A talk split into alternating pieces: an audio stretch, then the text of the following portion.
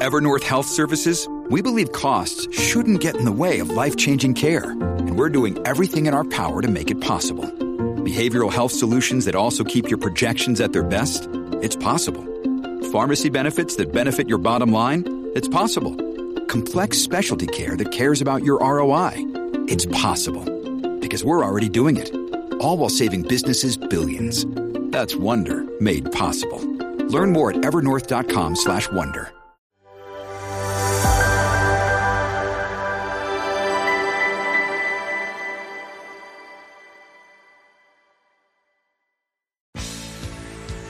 Jones, Australia's leading voice.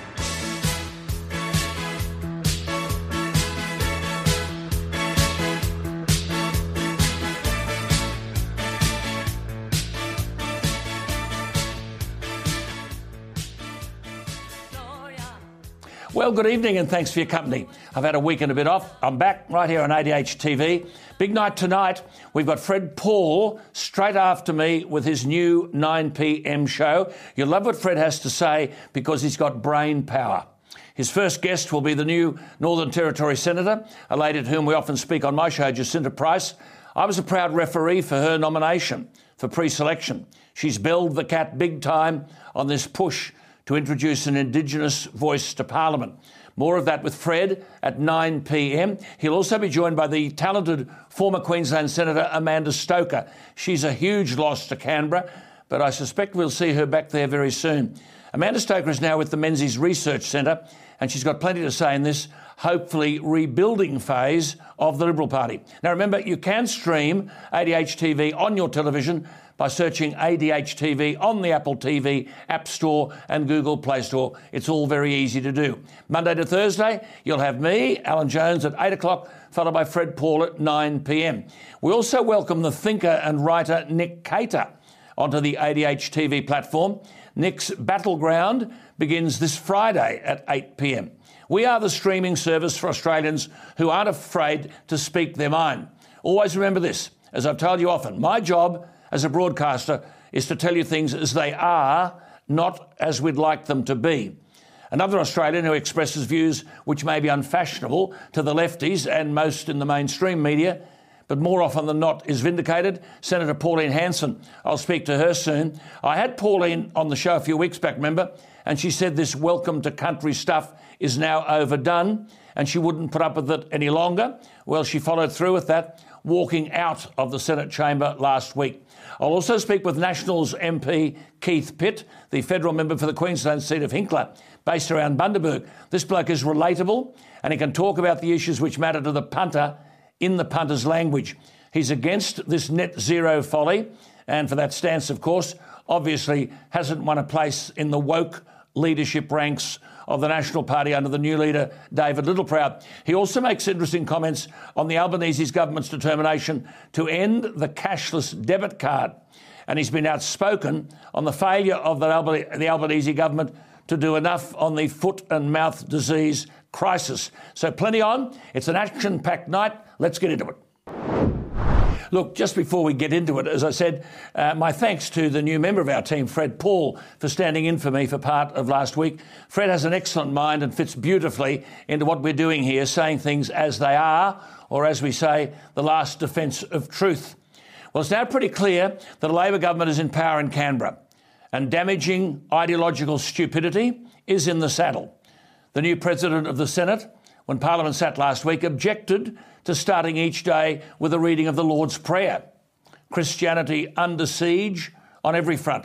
I couldn't care less that she's an atheist and didn't want to say the prayer. That's her business. It has been read, though, by presiding officers since 1901. Well done to the Senate leader, Penny Wong, and the manager of government business in the Senate, Katy Gallagher, who said the Lord's Prayer is here to stay. Well, statues now are back in the news, and it apparently concerns some now there's a Labor government there, can get away with anything, that there are too many statues of Captain Cook. So get rid of the memorials to our white pioneers. That's not all. It keeps coming. In Victoria, a decision to cancel plans to light up Melbourne's Shrine of Remembrance with rainbow colours in support of a new exhibition recognising LGBTQ plus veterans. Well, the plans were cancelled. But Labor's Victorian Deputy Premier says it's very disappointing. And then we've got the clincher. Prime Minister Albanese wants a new Aboriginal only advisory parliament. Why? Because it would be, quote, a moving show of faith in Australian decency and Australian fairness from people who've been given every reason to forsake their hope in both, unquote. No decency, eh? No fairness? Albo, a big untruth. The Productivity Commission has estimated that for about 800,000 Indigenous Australians, expenditure, and this was 2015 16, expenditure for Indigenous Australians, 33.4 billion. And as of January 25, 2021, native title was determined to exist over more than 40% of Australia. 13.7% of Australian land is exclusive native title. They're government figures. But there's to be a voice, and the Constitution will be altered. Albo, I don't think so. Energy prices going through the roof. I warned of that, but blame the Liberal government. Yet wind and solar power in the last year of the Morrison government grew by 21%. Electricity produced from black coal in the past three months to June was the lowest for that quarter on record. Get it? Renewables up, coal fired power down. Don't renewables make cheaper power? Isn't coal fired power expensive? But the energy market operator says the average wholesale price for electricity in the past three months was double the previous record. Funny that. I thought renewables made things cheaper. Interest rates will go up again tomorrow. Jim Chalmers says this will all be temporary. Now, it's no use blaming the previous government, Jim, Treasurer. Labor went all out. You went all out, fire and brimstone, to win your spot on the Treasury benches. Your first job is to maintain confidence in our future. Language like we inherited a trillion dollars of debt with nothing to show for it, or the worst set of budget books. But hang on. If the Morrison government had followed Labor's advice to extend and expand JobKeeper or give $300 handouts costing 6 billion to get people jabbed, how much worse would it have been? We've got high inflation, interest rates going up again, the supermarket's very unfriendly for shopping mums and dads, vegetables up 16%, rents going through the roof, but not a word from anyone in government as to how these costs will be addressed. If Treasurer Chalmers wants to rely on Treasury to push out figures, then he's heading for a whole heap of trouble. You see, in the March budget a few months ago, Treasury, for what, March, April, May, June, July, whatever, five months ago, Treasury forecast inflation at 4.25%, falling to 3% in June next year, falling to 2.5% in June 2024, miles off the mark. That's Treasury. What about those dopes at the Reserve Bank? They forecast inflation at 3.75% to June 30. 3.75. It'll go up again tomorrow, 6% now. Well, they say basically it'll fall. This is what, uh, this is what the Reserve Bank said. It'd fall to 2.75% by June next year. Now, Jim Chalmers, you keep quoting Treasury. And if not Treasury, the Reserve Bank. None of this stuff can be believed. The only thing that can be believed is that the problems we face have been created by government and its instruments. Hopeless homework by the Reserve Bank and Treasury. Labor now wants over 80% of our power from renewables within eight years, which would require $60 billion worth of new transmission infrastructure, which would send power bills beyond the roof. That's even if we could keep the lights on. You will pay. I've told you that for months and months. But the government came into government guaranteeing or pro- promising reductions in your electricity bill by $275 a year. And the Greens want to stop all new coal and gas projects, jeopardising two of our three biggest exports with less money coming into the budget that is already under strain. But Labor needs Greens' support in the Senate. So there you are. Part of the last week. The President of the Senate doesn't want the Lord's Prayer, knock down statues of white pioneers, try to light up Melbourne's Shrine of Remembrance with rainbow colours, and a new Aboriginal only advisory parliament. But in the real world, energy prices, supermarket prices, and interest rates climbing, and all we get is blaming the previous government. From the point of view of the Australian battler on Struggle Street, it has been a bad week. Labor supporters everywhere moving in for the kill. But the thing that will be killed is what I've warned about over and over again the economy. This government is already delivering national economic suicide notes. I'll look at that tomorrow in relation to energy. Well, the first Newspoll of the new government is out. Political parties fail because they are addicted to polling rather than seeking to persuade the voter to a particular point of view. Mind you, I have to say the capacity of modern governments to identify what matters to the electorate seems increasingly limited. While Anthony Albanese wants to talk about an Indigenous voice to the Parliament, there are still voters who haven't recovered from bushfires or floods, and they're ignored.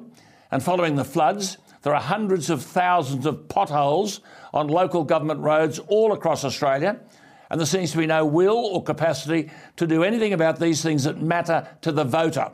And these potholes are a massive threat to road safety, especially at night. But back to the polls. Apparently, 61% of voters are satisfied with the Prime Minister's performance, a higher figure than any recent incoming Prime Minister. Higher than Bob Hawke, higher than Kevin Rudd, 10 percentage points higher than Scott Morrison. Nonetheless, the Labor primary vote is still at only 37%, which means 63% of the voters who were polled did not want Labor. Now, that figure is ominous for the government. Interestingly, the vote for the One Nation Party, Pauline Hanson's party, has gone up. And one can only wonder whether that isn't a response to her on the second sitting day of the 47th Parliament walking out during the acknowledgement of country. Let me just go back before I talk to Pauline, go back a little bit here. I've said before that this welcome to country is now an almost permanent feature at the beginning of anything, not just the opening of Parliament or the State of Origin match, but on Qantas planes. If you go to the ballet for a night, it's welcome to country. Pauline Hanson said on this program in June, and I quote her, I'm sick of hearing it on Qantas flights. It was brought in by Ernie Dingo. It's not part of their culture, and more and more it's encroaching on our rights. She said, I don't believe in giving an acknowledgement to anyone, past, present, or future. People have to earn that respect, unquote.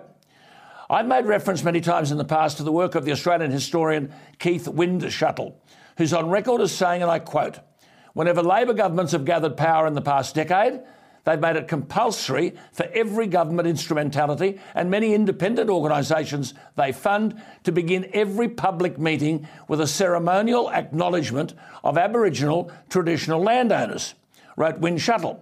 This ritual is now virtually inescapable, from the opening of state and federal parliaments to writers' festivals, art exhibitions, academic conferences, school assemblies, indeed anywhere those in the public sector gather, unquote. Well, of course, since he wrote that, things have changed because it's everywhere. The state of origin, not a public sector entertainment, but there we are in full view around the world. Welcome to country.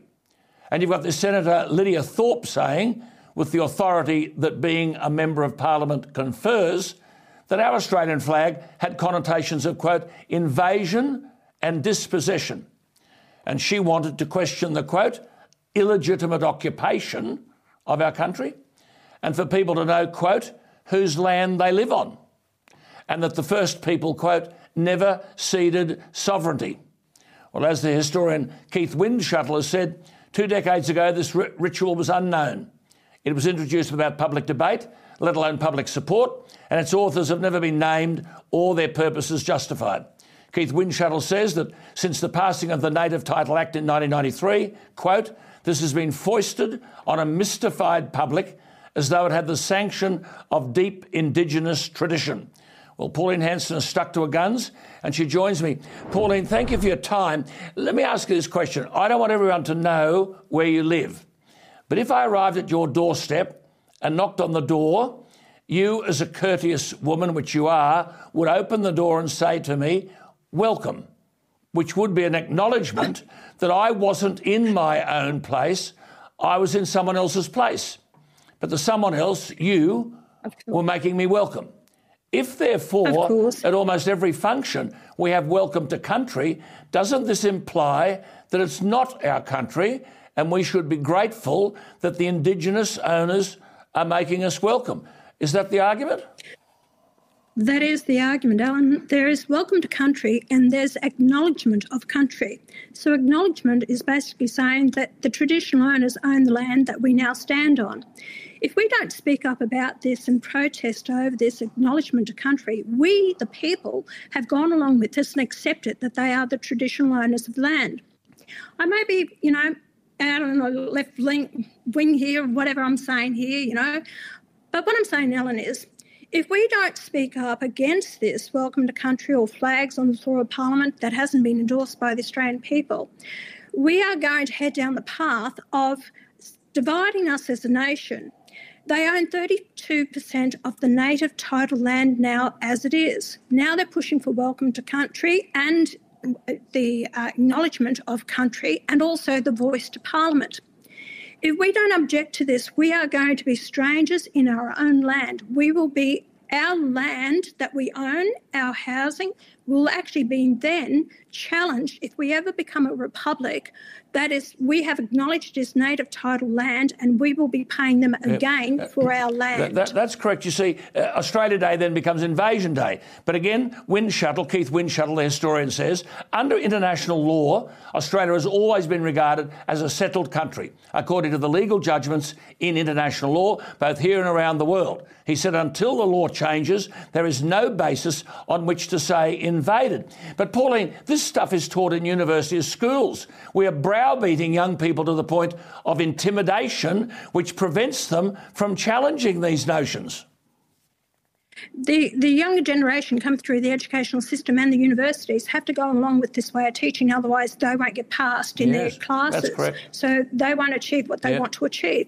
As the older generation dies out, we know the country to have, to have been, what it was like. You know, these ones being brainwashed in the educational system. Here we have Lydia Thorpe. She's an activist. She's there. She's infiltrated the parliament. She's not going to divide us. She, you know, she is dividing us. She's not bringing us together and well, trying to close well, the just gap. let me ask you about her. About let me ask you about her. Sorry, Pauline. When you walked out, she yes. said, she said, I was immediately furious to see such blatant disrespect and racism in my workplace. She referred to you talking about creating a unified nation, said, yet you come out with hate speech like that. I mean, she describes you as the racism poster girl. How do you respond to that?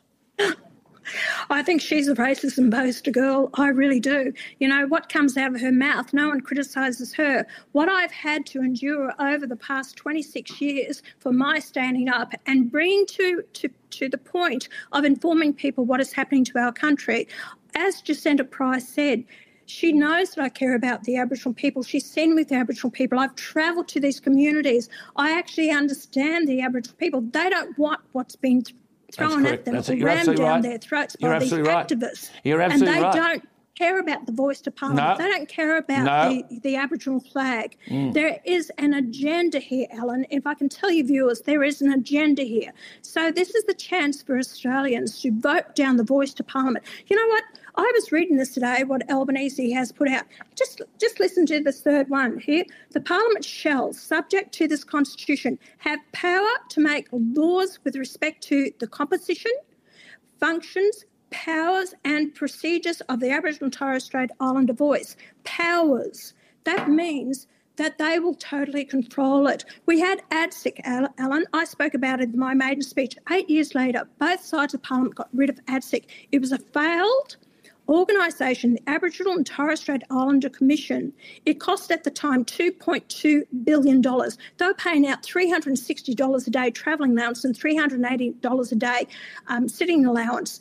This is going to be made up. And Marcia Langton, when I spoke to her, she said, You're going to have from a region 36 people, possibly on per region, and that's a voice to Parliament we have a voice now. We have this voice. is nothing but, but what about takeover uh, of destroying well, what about Lydia Thorpe today? To our viewers, let me t- say she branded the Queen today a coloniser, and she was called on to take the oath of allegiance which is mandatory for all parliamentarians, she stood and walked to the front of the chamber with her fist raised and she kept reading the oath saying, quote, I, Sovereign Lydia Thorpe, do solemnly and sincerely swear that I'll be faithful and I bear true allegiance to the colonising Her Majesty Queen Elizabeth II.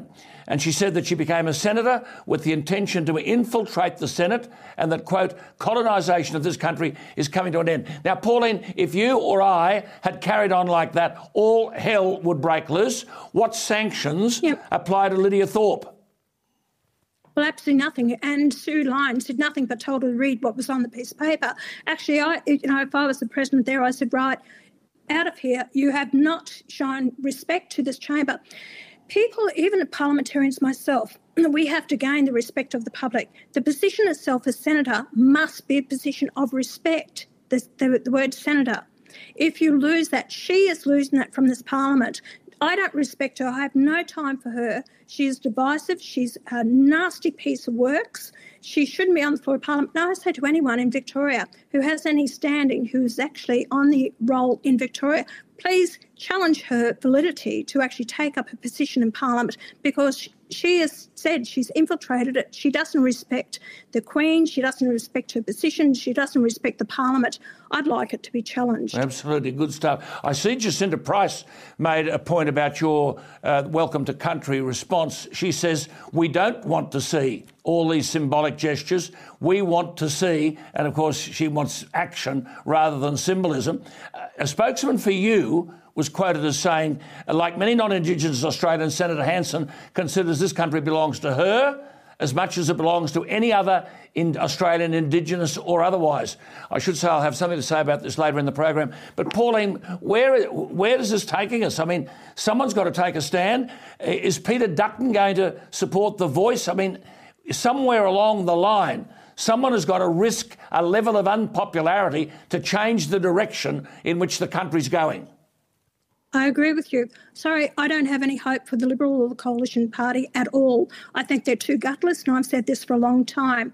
They don't want to be seen to to uh, be opposing this. Thus, they want to know what the wording is. The fact is, Alan, we we have the means. We've poured thirty billion dollars a year into this Aboriginal industry. We have so much corruption that's going on. It was coalition government that expanded it from not only the Land Council, but the Land and Sea Council, giving them the rights over Commonwealth and water on land and underground. This is what the coalition did. You have no idea what's been happening. I feel as if I've been a lone voice in the wilderness. I hope that Jacinta Price now will back me up with what I'm saying. yes. We can make a difference. Well, of course, but every you time you oppose- actually question I- if you everything, oppose- you, you get you get So- called racist. Sorry, yeah, that's what I was just. If you oppose it, you'll be a racist. I, I'm sure you'd be interested to note, Pauline, that Malcolm Turnbull, of all people, said in his memoir that he wasn't, quote, comfortable with the Constitution establishing a National Assembly open only to the members of one race. Now, the Prime Minister Albanese said at the weekend that Aboriginal people hadn't been consulted. There are 11 federal MPs identifying as Aboriginal. The last two ministers for Indigenous Affairs are Aboriginal. What are we on about? Yeah. Alan, let me make this point for, before we finish up. In 1967, it was put to a referendum to actually change the constitution um, to actually bring the Aboriginal people on board in the census. That happened. It was left up to Parliament for the wording. Section 51.26 of the Australian Constitution states that the Commonwealth shall have powers to make specific laws for the Aboriginal and Torres Strait Islander people of any state. Yep. That is already there. If you go back to what I read about the voice, what's the difference? They have the, the powers under the Already. Constitution to make Already. specific laws for Already. them now as it is. Absolutely. Well, I can tell Don't vote for the voice in Parliament. You Yeah. will lose our nation uh, Well, well, altogether. it we won't will work. be divided. It won't happen, I can tell you. It won't happen. And if they're not prepared to give us any detail about this so called voice, then the answer is vote no. Look, keep at it. I hope you find the energy and the courage to keep you. going. It's very critical. Always great to talk to you. Talk to you again soon. Thanks, Alan. There she My is, pleasure. Pauline Hanson, and she's got guts. You see, that's the point. She just says the Liberal Party don't have the guts. Why aren't the Liberal Party saying, hang on, we're not approving anything without any kind of detail? But what's Julian Leeser say? Oh, well, the next step, we need the detail. No, Julian, that's the first step. I will have something further to say about this later in the program. Well, look, thankfully, there are things happening in the world removed from the blame game that's taking place in Canberra. As I mentioned, Labor went all out to win government, yet now are whinging about what they've inherited. I sense they're now realising that much of what they campaigned on will further divide Australia and make even more precarious the well-being of all Australians. But that apart, I don't know if you caught up with the recently completed World Athletics Championships in Eugene, Oregon. There was a 22 year old American, Sydney McLaughlin. She's written herself into a remarkable history. She was in 2016 one of the youngest athletes ever to qualify for the US Olympic team at the age of 16. In Eugene, they ran the final of the women's 400 metres flat, that's the women's 400 metres on the track, not long before the final of Sydney McLaughlin's 400 metres hurdles. These are world titles. In the women's 400 metres final, the seventh place getter in a field of eight ran 50.78, quick, 50.78. But with 10 hurdles in front of her in the women's 400 metre hurdles, Sydney McLaughlin ran 50.68 seconds, a world record, almost two seconds faster than the girl who came second, who is the third fastest 400 metre hurdler in history. She ran a ridiculously quick 52.27, but Sydney McLaughlin's 50.68 must rank as one of the greatest sporting achievements in the history of any sport. Well, that, of course, is good news. Meanwhile, the Commonwealth Games run in Birmingham. And I have to say, while it isn't a world class competition, Australia's been tickled up in the swimming. We certainly haven't had it all our own way, except in the relays, of course, where our depth favours favours us. But as an Australian, I find it immensely disturbing to witness this pile on towards the gifted Australian 24 year old Kyle Chalmers. At 18 years of age, the breathtaking gold medal winner in the Rio Olympics 100 metre freestyle. In 2018 at the Commonwealth Games on the Gold Coast, he won gold in the 200 freestyle. In Tokyo, he won silver in the 100 freestyle. This is a transparently gifted and decent man. He'd previously been in a relationship with Emma McKeon, who's now written her name into the history books as the most successful athlete in Commonwealth Games history, having won her 11th gold medal last night in Birmingham in the 50 metres freestyle. And she's not finished yet. She'll win more than that. But in what has disturbed a lot of lovers of sport, the focus has not been on performance and achievements, even Olympic champions, but on a 25 year old Queenslander, Cody Simpson, variously referred to as a pop star.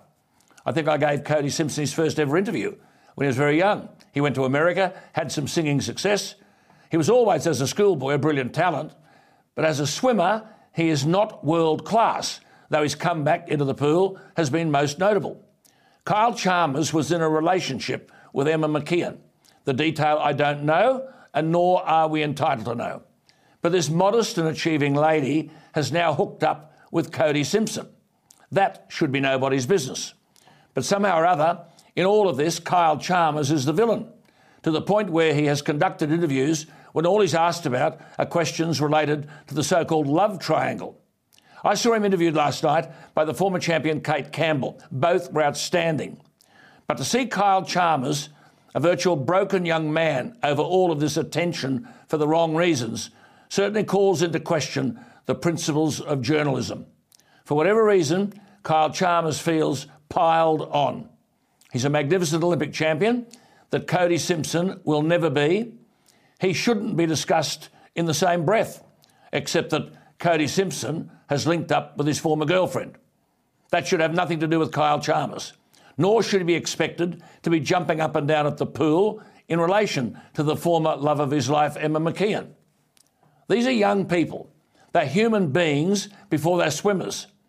The media focus here has been appalling. Kyle Chalmers deserves to be treated as the champion he is, and Cody Simpson on pool deck should be treated as just another swimmer until his achievements in the pool entitle him to something better. They're giving out gold medals in Birmingham, none to those journalists who've pursued Kyle Chalmers with idiotic and unworthy questioning. Well, you may remember I spoke last month to, uh, last month to Keith Pitt the Lion of Bundaberg, they call him, a 53 year old National Party member for the seat of Hinkler. Now, he was the Minister in the Morrison government for Resources and Water. We now have legislation introduced into the Parliament for a 43% reduction in carbon dioxide emissions by 2030. That would mean 82% of our electricity would come from renewables, or that's what Labor thinks. There is not a hope in hell of that happening. Bjorn Lomborg, the internationally acclaimed president of the think tank, the Copenhagen Consensus Centre, issued a warning at the, at the end of only last month. Now, he's no climate denier. He's saying it's the way we're going about it. And he argued that energy costs have increased by 26% across industrialised economies last year and will rise globally by another 50% this year. To the argument that it's all about the Russian war on Ukraine, wrote Lomborg, quote, prices were already rising because of climate policies designed to choke fossil fuel investment. Sensibly went on, huge price rises are the inevitable result of forcing more energy out of an increasingly starved system. And he wrote, the climate policy approach of trying to push consumers and businesses away from fossil fuels with price spikes is causing pain with little climate payoff. He wrote, solar and wind are still only capable of meeting a fraction of global electricity needs, unquote. And accurately, he said, even with huge subsidies and political support, solar and wind delivered just 9% of global electricity in 2020. He wrote, Germany's on track to spend more than half a trillion dollars on climate policies by 2025 It has only managed to reduce fossil fuel dependency from 84% in 2000 to 77% today. Well, Keith Pitt joins me, and he has been making those very points. Keith, thank you for your time. But here we've got legislation mandating a 43% reduction, which implies 82% of electricity from renewables by 2030. Don't tell me the coalition is going to support this stuff. Well, it's good to be with you, Alan. And the short answer is no, I won't be supporting it. I know that. uh, but it's not over yet. It's got to go across to the Senate. I'm sure they'll make changes with the Greens. It'll come back with another number. Uh, but once again, I mean, everyone's talking about 40%, 42%, 45%. No one's talking about what the real the real issue is, and that is how much will it cost and who's paying and we know it's the Australian people that will have to pay. Mm. Uh, and this is just madness. To legislate this, to now have the courts look at every single project across the country to see if it meets those criteria, it's really dangerous. Very dangerous. Bjorn Lomborg said rightly three quarters of the 21st century's emissions will come from China, India, Africa, and Latin America. And they won't accept slower economic growth to address a 2% problem 50 years from now. Keith, I mean, how come the mob in Canberra don't understand this? Well, we keep hearing that this is a global challenge, and you've got you know, the UK and others have all shored their manufacturing. That's been picked up by China. Uh, India is really strolling into manufacturing as well. They're not going to give up their competitive advantage. It's only the West that's making those sorts of decisions. I mean, yeah. Australia is a 1% contributor. As I've said many well, times, Alan, I just want to see yeah, we, uh, our response I know. be proportional to our contribution. But see, I mean, Lomborg has made this point that if we want to talk zero emissions by 2050, it will cost 16% of GDP. For us, that's 300 billion a year. Uh, it's absurd. Oh, it's, it's, way more than that. I mean, AEMO's estimates are around 360 billion just in the electricity network. Yes. Uh, and that won't get you there. It'll be a trillion dollars. I, I don't think there's any doubt about that. Uh, and where does that come from? It's all those hardworking mums and dads. It's the ones yeah. that don't have a lot of dispensable cash. It's the ones that have to buy second-hand cars. They can't buy a new electric car even with a subsidy. Unbelievable. Your colleague, Matt Canavan, has said that once we saw the energy catastrophe here, and in Europe, net zero should have been all over bar the shouting. I mean, Keith, you and I have talked about this before. We've got 2,000 years of coal under our feet, and technology is improving every day. Why wouldn't we join countries like Vietnam, South Korea, Japan, and India in building high efficiency, low emissions coal fired power stations? Well, that's exactly right. I mean, they're buying our coal to run yeah. those exact facilities. Yes. Because it's high quality and they can get it and it's close and we're incredibly reliable. Technology makes a difference. I mean, even the International Energy Agency says uh, you know, a HELE coal plant uh, combined with CCS is a 90% reduction in emissions. Well, that'll do me. Uh, it'll work when you push the go button. You don't have to worry about the weather. Just go and ask any farmer. If you rely on the weather for an outcome, you just never know what's going to happen. Absolutely. And uh, I know as a minister, you made the point that since 2005, we've reduced our emissions more quickly than Canada, Japan, New Zealand, and the United States. If reducing emissions was important, which I don't think it is, carbon dioxide is a source of all plant life. Which brings us to this foot and mouth. Do you think there's a hidden agenda here on foot and mouth? I suppose they'll all laugh at me for saying this. It'd wipe out the cattle population, and therefore you'd reduce the methane output and reduce carbon dioxide emissions. I mean, at a very practical level, that's true. I, would be horrified to think anyone even thinks about that I in agree, government. Yeah. Uh, you're talking about you losing decades of breeding, yes. Uh, losing all of your livestock. I mean, there will be fires on the horizon for months because you've got to destroy yep. all of your herd. Yep. Uh, anything that we are doing, uh, we must overreact to this risk, not underreact. Mm. Once it's here, it's too late. Uh, and you know, Murray, Watt we hear all the uh, comparisons to L platers and training wheels. None of that matters. Uh, the Prime Minister, Prime Minister Albanese, should take over this response. He should have done it weeks ago. Yes. And we need to make sure we protect this country and its food security. But, but see, what is up with these people? Now, Murray Watt, Murray Watt, when he was in opposition, said quarantine facilities should be built everywhere to prevent the introduction of coronavirus into Australia. He doesn't seem to care about foot and mouth disease. Oh, he certainly had a change of heart, Alan. There's no doubt about that. I mean, he was put in the job to, to win seats in Queensland. It's not about ags for the Labor Party, as you know, uh, but we've got to be so careful. We, have had so many reports of people coming back who weren't weren't warned, weren't checked, didn't know. Yes. Uh, they didn't have foot baths in most of the airports. Uh, there are hundreds, if not thousands, yes. of returning travellers. All of whom are a risk, uh, and it puts our livestock at risk. So, do you think farmers are, as we speak tonight, do you think farmers are sufficiently protected? Absolutely not. Uh, I know they are incredibly worried. Uh, we've seen cattle prices dropping because there's a lot more coming yes. onto the market.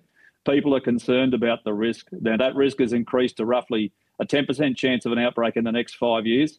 Well, I think that's too high. I don't know if you have a flutter or not, Alan, but I'm sure if you're on the punt, you'd be back in plenty of 10 to 1 chances. Mm at the track on the weekend, mm. but we don't want to see this. Uh, it, it, would be a disaster for our. I country. mean, you are right. I was with farmers uh, last week. This is all they were talking about, and I know you and I. I've got a stack of correspondence. They're desperate to try and get some sense into the government. I mean, why can't people be quarantined on their return?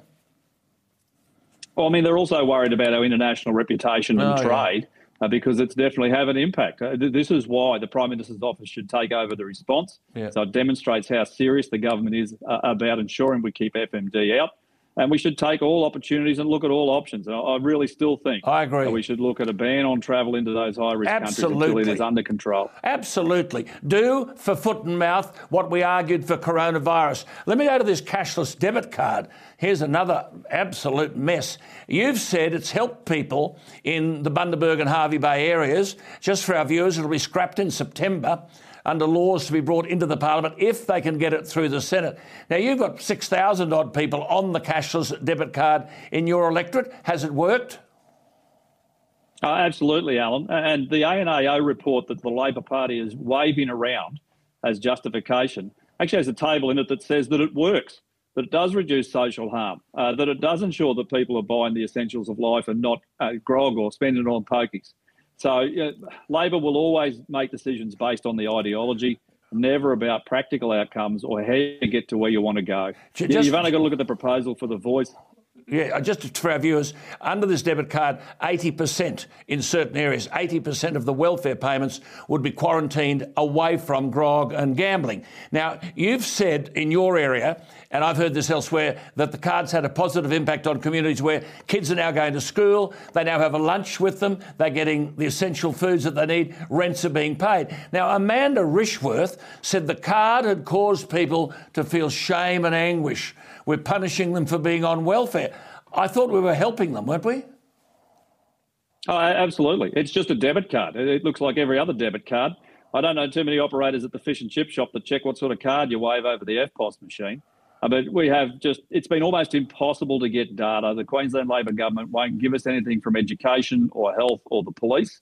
Uh, but we do have is reports from school principals, for example, that when it was introduced, they almost halved their breakfast club and almost doubled the amount of kids Yes. doing extracurricular activities. Well, that, that will do me. See, Uh, if we're looking for outcomes, this is how it happens. See, I mean, Keith, whether you're talking about energy now or this thing, ideology seems completely blind. Amanda Rishworth says, I can't believe this, the cashless debit card users would, quote, regain the financial freedom they've been asking for. So, what would they be free to do? Spend it on grog and gambling. She said, oh, no, no, we'll help them with budgetary budgeting issues and voluntary, voluntary income management.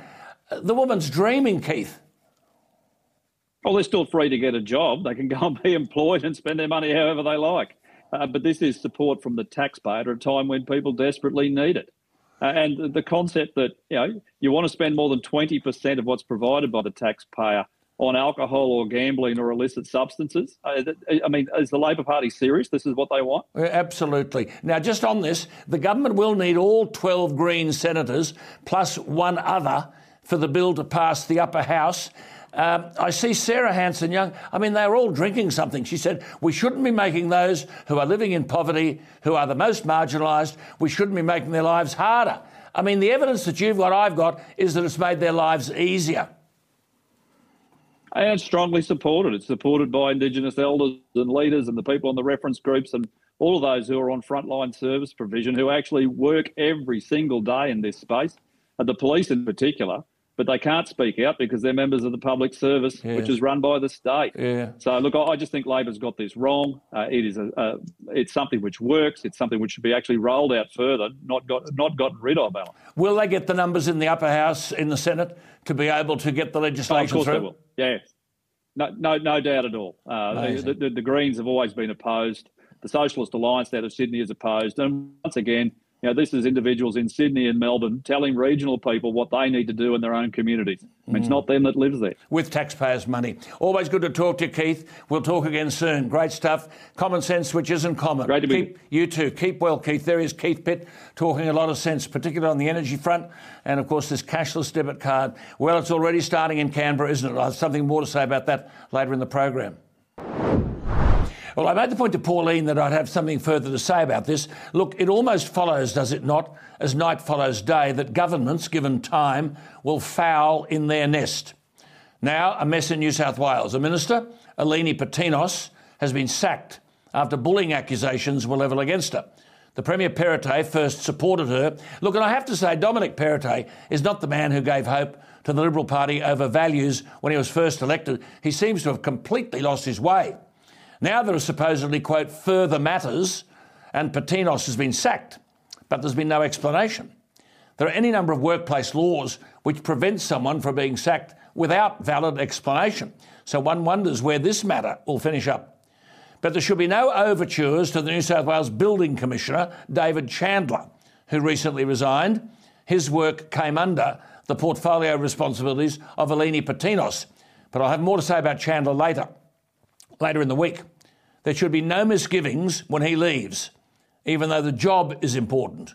The man in the job, Chandler, represented an unpleasant invasion into a crucial industry. Then in New South Wales, there's the business about former Deputy Premier John Barilaro and the Minister responsible, Stuart Ayres. There's been a witch hunt seeking to claim the scalp of Stuart Ayres. I'll make this point. In several roles that I've occupied, I've had cause to deal with Stuart Ayres. I regard him as one of the smartest men in the Parliament, indeed in the Liberal Party. But more importantly, fastidious about the way things are done and always on top of detail, a very rare capacity amongst politicians. He has stated two things as I see it. The decision to appoint John Barilaro was made at arm's length from him, but he believes, as I do, that Barilaro would be an excellent representative for New South Wales in New York. But this brouhaha pales into insignificance compared with the emerging non debate over the Indigenous voice to the federal parliament. This seems to be widely applauded with very little analysis. Not by me, I can tell you. What on earth is the Liberal Shadow Attorney General, Julian Leeser, doing when he argued that, quote, the next step, unquote, is to, quote, explain to Australians how the voice will work, who will serve on it, how they'll be chosen, what it will do, and how will it, it will address issues that concern Indigenous Australians, unquote. Well, look, I'm sorry, Julian and Prime Minister Albanese. That should be the first step. This is a proposed amendment to the Constitution to be put to Australians in a referendum with no detail as to how the thing will work, who will be on it, how they'll be chosen, and what will be their function. I'm saying there should be no racial classifications in the Constitution. I am saying that race and ethnicity should have no place there. And anyone who so argues is not a racist. I know a lot of Aboriginal people. I've coached Aboriginal people. I've financially supported Aboriginal people. But that doesn't mean that I or others should want racial categories added to the Constitution. We're now entering this territory again, where anyone who might oppose the so called voice will be intimidated and branded a racist, that we lack empathy and understanding. It is not racist to insist that there be no racial distinction in civic status. To be fair to Malcolm his memoir, he wrote that he wasn't, quote, comfortable with the Constitution establishing a National Assembly open only to the members of one race, unquote. The first Liberal principle should be, in keeping with basic Liberal values, that any race based body must be below the Parliament in standing and power. That means the Parliament should be able to abolish it. But if these Albanese words that we haven't been told of are inserted into the Constitution, they can't be changed by the Parliament. And the Albanese argument that Aboriginal people to date haven't been consulted does no justice to Anthony Albanese's necessary commitment to the truth. We have 30 Aboriginal land councils. Four control about half of the Northern Territory there is a Council of Peaks, which represents 70 top Aboriginal organisations. And it claims, as Andrew Bolt has pointed out, quote, to be formal partners with Australian governments, unquote. And this business about Aboriginal people not having a voice, our last two ministers for Indigenous Affairs were Aboriginal. And as Jacinta Price has said over and over again, she's tired of symbolism. This would do nothing to fix Aboriginal disadvantage. And if the Prime Minister believes otherwise, he's living in a dream world. He was in the Northern Territory to make this announcement. Why didn't he investigate the proven claims of violence and brutality towards women that Jacinta Price has documented, which documentation has been ignored? A voice in the Parliament. There are already, following May 21, 11 federal MPs identifying as Aboriginal.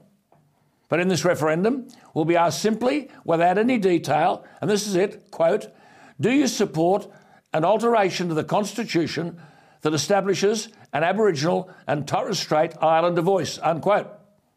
But the powers and the functions won't be decided until after you vote. Well, Prime Minister, I'm sorry. Let me repeat what I said when a referendum was proposed to change Australia from a constitutional monarchy to a republic, and they couldn't tell us how it would work. And I said, if you don't know, vote no. I'll be saying that here as often as is necessary. If you don't know the details and the referendum is put to you, vote no. Well, before we go to Fred Pawle, when Fred filled in for me while I was away in Queensland at a funeral, I heard him talk about this push for Australia to become a republic and that its proponents are nine times out of ten from the left. That's true. Most Republicans hail from the left wing of politics. You see, these people get off on the symbolism. But isn't it funny, even hypocritical, I guess, that when you go around Australia and see who are the governors and the Governor General, they're darlings of the left. They'd be the first at a dinner party with their, their elitist mates in the leafy suburbs to denounce the royal family and our constitutional monarchy. In fact, our Governor General David Hurley, while in London celebrating Queen Elizabeth's Platinum Jubilee, said, quote, a new discussion, unquote, would be had once the Queen passes. Hurley said, quote, when she goes, when, pardon me, when she goes, when she passes, then the succession comes in. There is a new discussion in Australia, unquote. That was an appallingly insensitive thing to say. But our Governor General's love of pomp and ceremony doesn't end there. Imagine my surprise when I saw that he, along with the Queensland Governor Dr. Jeanette Young and her husband, were at a function in the UK with Prince Charles to celebrate the start of the Commonwealth Games. There they are. Just look at them, laughing in their champagne flutes. Dr. Young, of course, was one of the out of control chief medical officers who thought she was running the state of Queensland, shutting borders, denying loved ones from attending funerals, not allowing those in northern New South Wales to cross to seek medical attention in Queensland hospitals, crushing Queensland's tourism and small business sector. She was untouchable. And for efforts, hey, good stuff if you can get it, Annastacia Palaszczuk appointed her governor. But remember, John Barilaro, former Deputy Premier, who's au fait with the inner workings of governments and is connected with key stakeholders in industry and business in New South Wales, he can't be appointed a New South Wales Trade Commissioner to New York. That's apparently suspect, too political.